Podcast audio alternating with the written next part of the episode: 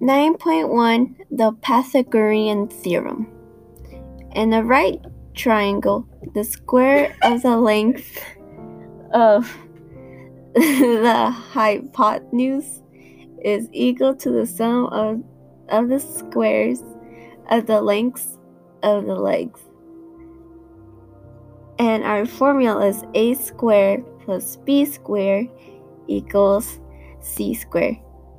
A Pythagorean triple is a set of three positive integers a, b, and c that satisfy the equation c squared equals a squared plus b squared.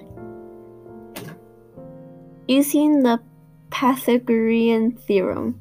So an example of that is first using the formula a squared plus b squared equals c squared. So for triangles, it's one on the side is 6, the other side is 4, and the other one's x. So we're going to try to find the value of x. So what you're going to do is 4 is going to be a, 6 is going to be b, and x is going to be c. So which we're going to get 4 squared plus 6 squared equals x squared. So once we square 4 and 6, so we get 16 plus 36 equals x squared.